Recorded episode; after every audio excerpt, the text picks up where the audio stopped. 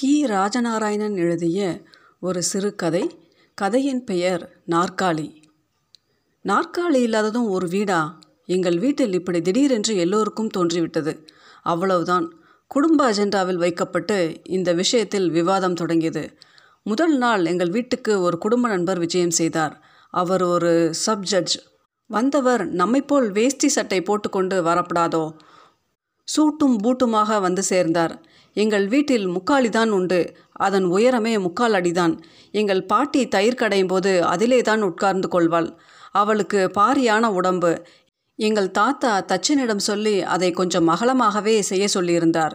Sub ஜட்ஜுக்கும் கொஞ்சம் பாரியான உடம்புதான். வேறு ஆசனங்கள் எங்கள் வீட்டில் இல்லாததால் அதைத்தான் அவருக்கு கொண்டு வந்து போட்டோம். அவர் அதன் விளிம்பில் ஒரு கையை ஊன்றிக்கொண்டு உட்கார போனார். இந்த முக்காலியில் ஒரு சனியன் என்னவென்றால் அதன் கால்களுக்கு நேராக இல்லாமல் பக்கத்தில் பாரம் அமுக்கினால் தட்டிவிடும்.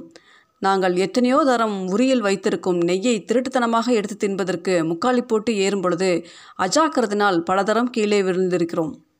பாவம் இந்த சப்ஜெக்ட்ஸும் இப்பொழுது கீழே விழப்போகிறாரோ என்று நினைத்து அவரை எச்சரிக்கை செய்யுங்க நாங்கள் வாயை திறப்பதற்கும் அவர் தொபுக்கடீர் என்று கீழே விழுந்து உருள்வதற்கும் சரியாக இருந்தது. நான் என் தம்பி கடைக்குட்டி தங்கை மூவருக்கும் சிரிப்பு தாங்க முடியவில்லை. புழக்கடை தோட்டத்தை பார்க்க ஓடினோம். சிரிப்பு அமரும் போதெல்லாம் என் தங்கை அந்த சப்ஜெக்ட்ஸ் மாதிரியே கையை ஊன்றி கீழே உருண்டு விழுந்து காண்பிப்பாள். பின்னும் கொஞ்சம் எங்கள் சிரிப்பு நீளும். எங்கள் சிரிப்புக்கெல்லாம் முக்கிய காரணம் அவர் கீழே விழும்பொழுது பார்த்தும் எங்கள் பெற்றோர் தாங்கள் விருந்தாளிக்கு முன்னால் சிரித்துவிடக்கூடாதே என்று வந்த சிரிப்பை அடக்கி கொண்டதை நினைத்துதான். ஆக நாங்கள் எல்லோருக்கும் சேர்ந்து சிரித்துவிட்டு வீட்டுக்குள் பூனை போல் அடியெடுத்து வைத்து நுழைந்து பார்த்த பொழுது அந்த பாரியான உடம்புள்ள விருந்தாளியை காணவில்லை. அந்த முக்காளியையும் காணவில்லை. அதை அவர் கையோடு கொண்டு போயிருப்பாரோ என்று என் தங்கை என்னிடம் கேட்டாள். இந்த நிகழ்ச்சிக்கு பின்னரே எங்கள் வீட்டில் எப்படியாவது ஒரு நாற்காலி செய்து விடுவது என்று முடிவெடுக்கப்பட்டது. இந்த நாற்காலி செய்வதில் ஒரு நடைமுறை கஷ்டம் என்ன என்றால் முதலில் பார்வைக்கு எங்கள் ஊரில் ஒரு நாற்காலி கூட கிடையாது. அதோடு நாற்காலி செய்ய தெரிந்த தச்சனும் இல்லை. நகரத்தில் செய்து விற்கும் நாற்காலியை வாங்கி கொண்டு வந்து விட்டால் போச்சு என்று எங்கள் பெத்தண்ணா ஒரு யோசனையை முன்வைத்தான். அது உறுதியாக இராது என்று நிராகரித்து விட்டார் எங்கள் அப்பா. பக்கத்தில் ஒரு ஊரில் கெட்டிக்கார தச்சன் ஒருவன் இருப்பதாகவும் அவன் செய்யாத நாற்காலிகளே கிடையாது என்றும் கவர்னரே வந்து அவன் செய்த நாற்காலிகளை பார்த்து மெச்சியிருக்கிறார் என்றும் எங்கள் அத்தை சொன்னாள். அத்தை சொன்னதில்ல இரண்டாவது வாக்கியத்தை கேட்டதும் அம்மா அவளை ஆமா இவ ரொம்ப கண்டா என்கிற மாதிரி பார்த்துவிட்டு முகத்தை திருப்பிக் கொண்டாள். அப்பா வேலையாளை கூப்பிட்டு அந்த தச்சனுடைய ஊருக்கு அவனை அனுப்பிவிட்டு எங்களோடு வந்து உட்கார்ந்தார். இப்போது நாற்காலியை எந்த மரத்தில் செய்வது என்பது பற்றி விவாதம் நடந்து கொண்டிருந்தது. தேக்கு மரத்தில் தான் செய்ய வேண்டும். அதுதான் தூக்க வைக்க லேசாகவும் அதே சமயத்தில் உறுதியாகவும் இருக்கும் என்றால் பாட்டி. தன்னுடைய நீட்டிய கால்களை தடவி விட்டு கொண்டே. பாட்டிக்கு தன்னுடைய கால்களின் மீது மிகுந்த பிரியம். சதா அவற்றை தடவி விட்டு கொண்டே இருப்பாள். இந்த சமயத்தில் எங்கள் தாய் மாமனார் எங்கள் வீட்டுக்குள் வந்தார். எங்கள் பெத்தண்ணா ஓடிப்போய் அந்த முக்காலை தூக்கி கொண்டு வந்தான். சிறிது நேரம் வீடே கொல்லென்று சிரித்து ஓய்ந்தது. மாமனார் எங்கள் வீட்டுக்கு வந்தால் அவருக்கென்று உட்கார்வதற்கு அவரே ஒரு இடத்தை தேர்ந்தெடுத்து வைத்திருக்கிறார். தலை போனாலும் அந்த இடத்தில்தான் அவர் உட்கார்வார். பட்டக சாலையின் தெற்கு ஓரத்தில் சுவரை ஒட்டியுள்ள ஒரு தூணில் சாய்ந்துதான் உட்கார்வார். உட்கார்ந்ததும் முதல் காரியமாக தன் குடுமியை ஒரு தரம் அவிழ்த்து ஒரு தரம் தட்டி தலையை சொரிந்து கொடுத்து திரும்பவும் குடுமையை இறுக்கி கட்டி கொண்டு விடுவார். இது அவர் தவறாமல் செய்கிற காரியம். இப்படி செய்துவிட்டு அவர் தம்மையொட்டியுள்ள தரையை சுற்றிலும் பார்ப்பார். தலையிலிருந்து துட்டு ஒன்றும் கீழே விழுந்ததாக தெரியவில்லை என்று அண்ணா அவரை பார்த்து எக்கண்டமாக சொல்லி சிரிப்பான். அவர் எங்கள் வீட்டுக்கு வரும்போதெல்லாம் இப்படி காகித பானங்களினால் துளைத்தெடுக்கப்படுவார். சம்பந்தக்காரர்கள் நீங்கள் பார்த்து என்னை கேலி செய்யாவிட்டால் வேறு யார் செய்வார்கள் என்கிற மாதிரி திறக்காமல் கள்ளுப்பிள்ளையார் பிள்ளையார் மாதிரி அவர் பாட்டுக்கு உட்கார்ந்து புன்னகையோடு இருப்பார். எங்களுடைய ஏடாகி பேச்சுகளால் காரம் அதிகமாகும் போது மட்டும் அம்மா எங்களை பார்த்து ஒரு பொய் அதட்டு போடுவாள். அந்த அதட்டிட்டு வாக்கியத்தின் கடைசி வார்த்தை கழுதைகளா என்று முடியும். மாமனார் வந்து உட்கார்ந்ததும் அம்மா எழுந்திருந்து அடுப்படிக்கு அவசரமாய் போனாள். அவளை தொடர்ந்து ஆட்டுக்குட்டியைப் போல் அப்பாவும் பின்னால் போனார். கொஞ்ச நேரத்துக்கெல்லாம் ஆளோடி வழியாக அம்மா கையில் வெள்ளித்தமிழரில் காயமிட்ட மோரை எடுத்துக்கொண்டு நடந்து வர அம்மாவுக்கு பின்னால் அப்பா அவளுக்கு தெரியாமல் எங்களுக்கு மட்டும் தெரியும்படி வலிப்பு காட்டிக்கொண்டே அவள் நடந்து வருகிற மாதிரியே வெறுங்கையை தமிழர் ஏந்துகிற மாதிரி பிடித்து கொண்டு நடந்து வந்தார். அவர் அப்படி நடந்து வந்தது அவ அண்ணா வந்திருக்கானாம் ரொம்ப அக்கறையாக மோர் கொண்டு போய் கொடுக்கறதை பாரு என்று சொல்லுகிற மாதிரி இருந்தது. மோரும் பெருங்காயத்தின் மனமும் நாங்களும் இப்பொழுதே மோர் சாப்பிடணும் போல் இருந்தது. மாமனார் பெரும்பாலும் எங்கள் வீட்டுக்கு வருகிறது. மோர் சாப்பிடத்தான் என்று நினைப்போம். அந்த பசுமாட்டின் மோர் அவ்வளவு திவ்யமாக இருக்கும். அதோடு எங்கள் மாமனார் எங்கள் ஊரிலேயே பெரிய கஞ்சாம்பத்தி அதாவது ஈயாத லோபி என்று நினைப்பு. இந்த பசுவை அவர் தம்முடைய தங்கைக்காக கண்ணாவரம் போய் தாமே நேராக வாங்கி கொண்டு வந்தார். இந்த காராம் பசுவின் கன்றுக்குட்டியின் பேரில் என் தம்பி தங்கைக்கும் குட்டி தங்கைக்கும் தனியாத ஆசை. வீட்டை விட்டு போகும்போதும் வீட்டுக்குள் வரும்பொழுதும் மாமனார் பசுவை ஒரு சுற்றி சுற்றி வந்து அதை தடவி கொடுத்து இரண்டு வார்த்தைகள் சிக்கனமாக புகழ்ந்து விட்டு தான் போவார். பால் வற்றியதும் பசுவை அவர் தம்முடைய வீட்டுக்கு கொண்டு போய் விடுவார். கன்றுக்குட்டியும் பசுவோடு போய்விடும் என்ற பெரிய பயம் என் சிறிய உடன்பிறப்புகளுக்கு. பின்னால் ஏற்பட போகிற இந்த பிரிவு அவர்களுக்கு கன்றுக்குட்டியின் மேல் பிரியத்தையும் மாமனாரின் பேரில் அதிகமான கசப்பையும் உண்டு பண்ணிவிட்டது. அவர் ருசித்து மோரை சாப்பிடும்போது இந்த சின்னஞ்சிறுசுகள் தங்களுடைய பார்வையாலேயே அவரை குத்துவார்கள் கிள்ளுவார்கள். நாற்காலி விவாதத்தில் மாமனாரும் அக்கறை காட்டினார். தமக்கும் ஒரு நாற்காலி செய்ய வேண்டும் என்று பிரியம் இருப்பதாக தெரிவித்தார். எங்களுக்கும் ஒரு துணை கிடைத்தது மாதிரி ஆயிற்று. வேப்ப மரத்தில் செய்வது நல்லது என்றும் அதில் உட்கார்ந்தால் உடம்புக்கு குளிர்ச்சி என்றும் மூலவியாதி கிட்ட நாடாது என்றும் மாமனார் சொன்னார். வேப்ப மரத்தை பற்றி பிரஸ்தாபித்தும் அப்பா மாமனாரை ஆச்சரியத்தோடு கூடிய திருட்டு மொழியால் கவனித்தார். எங்கள் மந்தை புஞ்சியில் நீண்ட நாள் நின்று வைரம் பாய்ந்த ஒரு வேப்ப மரத்தை வெட்டி ஆறப்போட வேண்டும் என்று முந்தா நாள் தான் எங்கள் பண்ணைக்காரரிடம் அப்பா சொல்லிக் கொண்டு இருந்தார். பெத்தண்ணா சொன்னான் பூவரசங்கட்டையில் செய்தால் ரொம்ப நன்றாக இருக்கும்.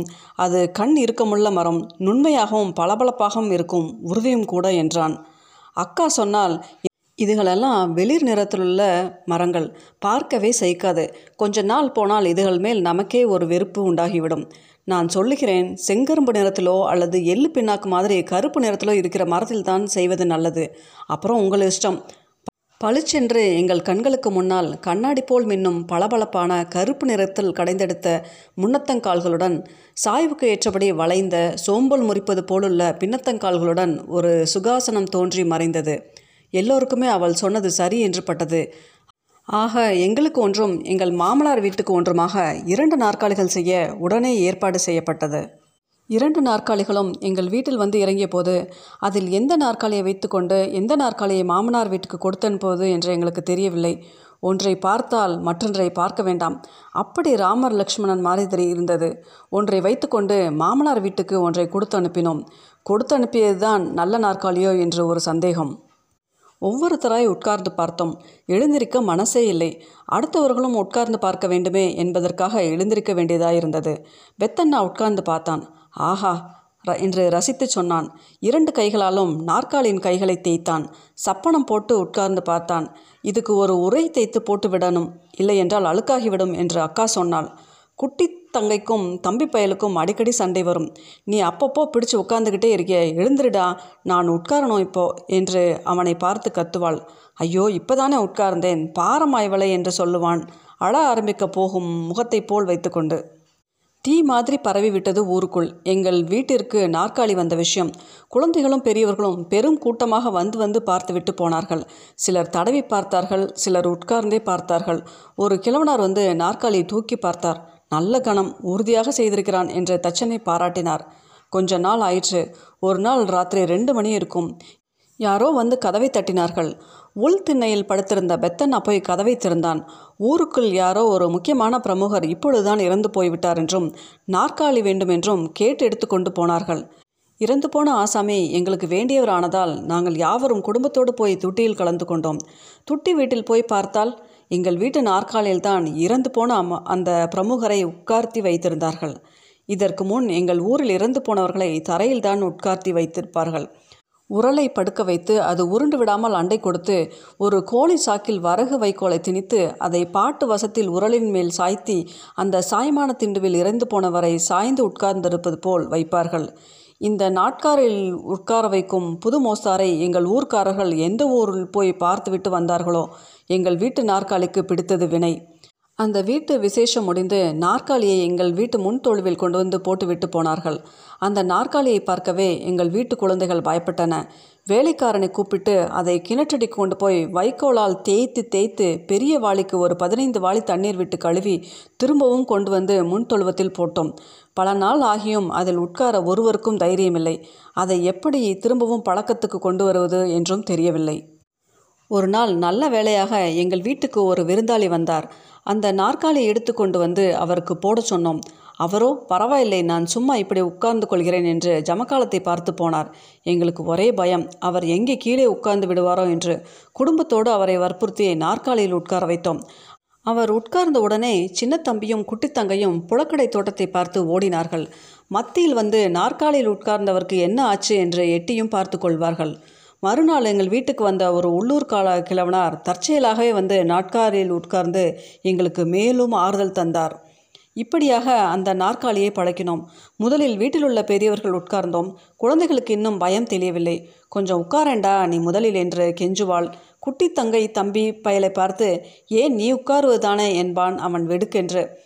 எங்கள் வீட்டுக்கு வந்திருந்த பக்கத்து தெரு சுகந்தி தன்னுடைய ஒரு வயசு தம்பி பாப்பாவை கொண்டு வந்து உட்கார வைத்தாள் அந்த நாற்காலியில். அதிலிருந்து எங்கள் வீட்டுக்கு குழந்தைகளும் பயமில்லாமல் உட்கார ஆரம்பித்தார்கள். திரும்பவும் ஒரு நாள் ராத்திரி யாரோ இறந்து போய்விட்டார்கள் என்று நாற்காலியை தூக்கி கொண்டு போய்விட்டார்கள். இப்படி அடிக்கடி நடந்தது. நாற்காலியை வருத்தத்தோடு கொடுத்து அனுப்புவோம். வந்து கேட்கும் இளவு வீட்டுக்காரர்கள் எங்கள் துக்கத்தை வேறு மாதிரி அர்த்தப்படுத்திக் கொள்வார்கள். தங்கள் அவர்கள் இறந்து போன செய்தியை கேட்டுத்தான் இவர்கள் வருத்தம் அடைகிறார்கள் போலிருக்கிறது என்று நினைத்து கொள்வார்கள். தூக்கம் கலைந்த எரிச்சல் வேறு. செத்து தொலைகிறவர்கள் ஏன் தான் இப்படி அகாலத்தில் சாகிறார்களோ தெரியவில்லை என்று அக்கா ஒரு நாள் சொன்னாள். நல்ல நாற்காலி செய்தோமடா நாம். செத்துப்போன ஊர்க்காரன்கள் உட்காருவதற்காக. ச என்று அழுத்து கொண்டான் அண்ணன். நாற்காலி செய்ய கொடுத்த நேர பலன் என்றால் அத்தை. பெத்தண்ணா ஒரு நாள் ஒரு யோசனை செய்தான். அதை நாங்கள் இருவர் மட்டிலும் தனியாக வைத்து கொண்டோம். ஒரு நாள் அம்மா என்னை ஏதோ காரியமாக மாமனாரின் வீட்டுக்கு போய் வரும்படி சொன்னாள். நான் அவருடைய வீட்டுக்குள் நுழைந்தபோது மாமனார் நாற்காலியில் அமர்க்கலமாய் உட்கார்ந்து வெற்றிலை போட்டு கொண்டிருந்தார். அவர் வெற்றிலை போடுவதை பார்த்து கொண்டிருப்பதே சுவாரஸ்யமான பொழுதுபோக்கு. தினமும் தேய்த்து துடைத்து தங்க நிறத்தில் பளபளவென்றிருக்கும் சான் அகலமும் முழ நீளம் நாலு விரல் உயரம் கொண்ட வெற்றிலை செல்லத்தை நோகுமோ நோகாதோ என்று அவ்வளோ மெல்ல பக்குவமாக திறந்து பூஜை பெட்டியிலிருந்து சாமான்களை எடுத்து வைக்கிற பதனத்தில் ஒவ்வொன்றாக எடுத்து வெளியில் வைப்பார். வெற்றிலையை நன்றாக துடைப்பாரே தவிர காம்புகளை கிள்ளும் வழக்கம் அவரிடம் கிடையாது. சில சமயம் மொரசல் வெற்றிலை அகப்பட்டு விட்டால் மட்டும் இலையின் முதுகிலுள்ள நரம்புகளை உரிப்பார். அப்பொழுது நமக்கு முத்தப்பனை பிடிச்சு முதுகு தோலை உரிச்சு பச்சை வெண்ணெயை தடவி என்ற வெற்றிலையை பற்றிய அழிப்பாங்கதை பாடல் ஞாபகத்துக்கு வரும். களிப்பாக்கை எடுத்து முதலில் முகர்ந்து பார்ப்பார். அப்படி முகர்ந்து பார்த்துவிட்டால் சொக்கு ஏற்படாதாம். அடுத்து அந்த பாக்கை ஊதுவார். அதில் உள்ள கண்ணுக்கு தெரியாத பாக்கு புழுக்கள் போக வேண்டாமா? அதற்காக ஆரம்பத்தில் மெதுவாக ஆரம்பிக்கும் இந்த முகர்ந்து பார்த்தலும் ஊதலும் வர வர வேகமாகி ஒரு நாலஞ்சு தடவை மூக்குக்கும் வாய்க்குமாக கை மேலும் கீழும் உம் உஷ் உம் உஷ் என்ற சத்தத்துடன் சப்தமாகி டபக்கென்று வாய்க்குள் சென்றுவிடும். ஒருவர் உபயோகிக்கும் அவருடைய சுண்ணாம்பு டபியை பார்த்தாலே அவருடைய சுத்தத்தை பற்றி தெரிந்துவிடும். மாமனார் இதிலெல்லாம் மன்னன். விரலில் மிஞ்சிய சுண்ணாம்பை கூட வீணாக மற்ற பொருள்களின் மேல் தடவ மாட்டார். அவருடைய சுண்ணாம்பு டப்பியை எடுத்து கண்ணில் ஒற்றிக்கொள்ளலாம். பதினைந்து வருஷத்துக்கு முன் வாங்கிய எவரிடே டார்ச் லைட் இன்னும் புத்தம் புதுசாக இப்போதுதான் கடையிலிருந்து வாங்கி கொண்டு வந்ததோ என்று நினைக்கும்படியாக உபயோகத்தில் இருக்கிறது அவரிடம். அதோடு சேர்த்து வாங்கிய எங்கள் வீட்டு டார்ச் லைட் சொட்டு விழுந்து நெரிசலாகி மஞ்சள் கலரில் பார்க்க பரிதாபமாக சாக போகும் நீண்ட நாள் நோயாளியை போல் காட்சியளிக்கிறது. நாற்காலியை அவர் தவிர அந்த வீட்டில் யாரும் உபயோகிக்கக்கூடாது. காலையில் எழுந்திருந்ததும் முதல் காரியமாக அதை துடைத்து வைப்பார். ஓரிடத்திலிருந்து அதை இன்னொரு இடத்துக்கு தாமே மெதுவாக எடுத்துக்கொண்டு போய் சப்தமில்லாமல் தண்ணீர் நிறைந்த மண்பானையை இறக்கி வைப்பது போல் அவ்வளோ மெதுவாக வைப்பார். மாமனார் என்னை கண்டதும் வரவேணும் மாப்பிள்ளை வாழ் என்று கூறி வரவேற்றார். கொஞ்சம் வெற்றிலை போடலாமே என்று என்னை கேட்டுவிட்டு பதிலும் அவரே சொன்னார். படிக்கிற பிள்ளை வெற்றிலை போட்டால் கோழி முட்டும். அம்மா சொல்லி அனுப்பிய தகவலை அவரிடம் சொல்லிவிட்டு வீடு திரும்பினேன். ராத்திரி அகாலத்தில் கதவு தட்டும் சத்தம் கேட்டது. வீட்டில் எல்லாம் அயர்ந்த தூக்கம். நான் பெத்தண்ணாவை எழுப்பினேன். நாற்காலிக்காக வந்த ஒரு இளவு வீட்டுக்காரர்கள் வெளியில் நின்று கொண்டிருந்தார்கள். பெத்தண்ணா அவர்களை தெருப்புக்கம் அழைத்து கொண்டு போனான். நானும் போனேன். வந்த விஷயத்தை அவர்கள் சொல்லி முடித்ததும் பெத்தண்ணா அவர்களிடம் நிதானமாக பதில் சொன்னான். நாற்காலி தானே அது எங்கள் மாமனார் வீட்டில் இருக்கிறது. அங்கே போய் கேளுங்கள் தருவார். நாங்கள் சொன்னதாக சொல்ல வேண்டாம். இப்படி காரியங்களுக்கு இல்லை என்று சொல்ல முடியுமா? அங்கே கிடைக்கவிட்டால் நேரே இங்கே வாருங்கள். அப்புறம் பார்த்துக்கொள்வோம் என்று பேசி அவர்களை அனுப்பிவிட்டு வீட்டுக்குள் வந்து இருவரும் சப்தமில்லாமல் சிரித்தோம். அப்பா தூக்க சடையோடு படுக்கையில் புரண்டு கொண்டே யார் வந்தது? என்று கேட்டார். வேலை என்ன? பிணையலுக்கு மாடுகள் வேணுமாம் என்றான் பெத்தண்ணா. துப்பட்டியை இழுத்து போர்த்தி கொண்டு மறுபுறம் திரும்பி படுத்துக்கொண்டார் அப்பா. இப்பொழுது மாமனார் காட்டில் பெய்து கொண்டிருந்தது மழை. ரொம்ப நாள் கழித்து நான் மாமனாரின் வீட்டுக்கு ஒரு நாள் போனபோது அவர் தரையில் உட்கார்ந்து வெற்றிலை போட்டு கொண்டிருந்தார். வழக்கமான சிரிப்புடனும் பேச்சுடனும் என்னை வரவேற்றார். என்ன இப்படி கீழே? நாற்காலி எங்கே? சுற்றுமுற்றும் கவனித்தேன். வெற்றிலையின் முதுகில் சுண்ணாம்பை தடவிக்கொண்டு என்னை ஆழ்ந்து பார்த்து புன்னகை செய்தார். பின்பு அமைதியாக அந்த காரியத்துக்கே அந்த நாற்காலியை வைத்துக்கொள்ளும்படி நான் கொடுத்து விட்டேன். அதுக்கும் ஒன்று வேண்டியதுதானே? என்றார். எனக்கு என்ன சொல்வதென்றே தெரியவில்லை. வீட்டுக்கு திரும்பி வரும்போது இந்த செய்தியை சொல்ல பெத்தண்ணாவிடம் வேகமாக விரைந்தேன். ஆனால் வர வர என்னுடைய வேகம் குறைந்து தன் நடையாயிற்று.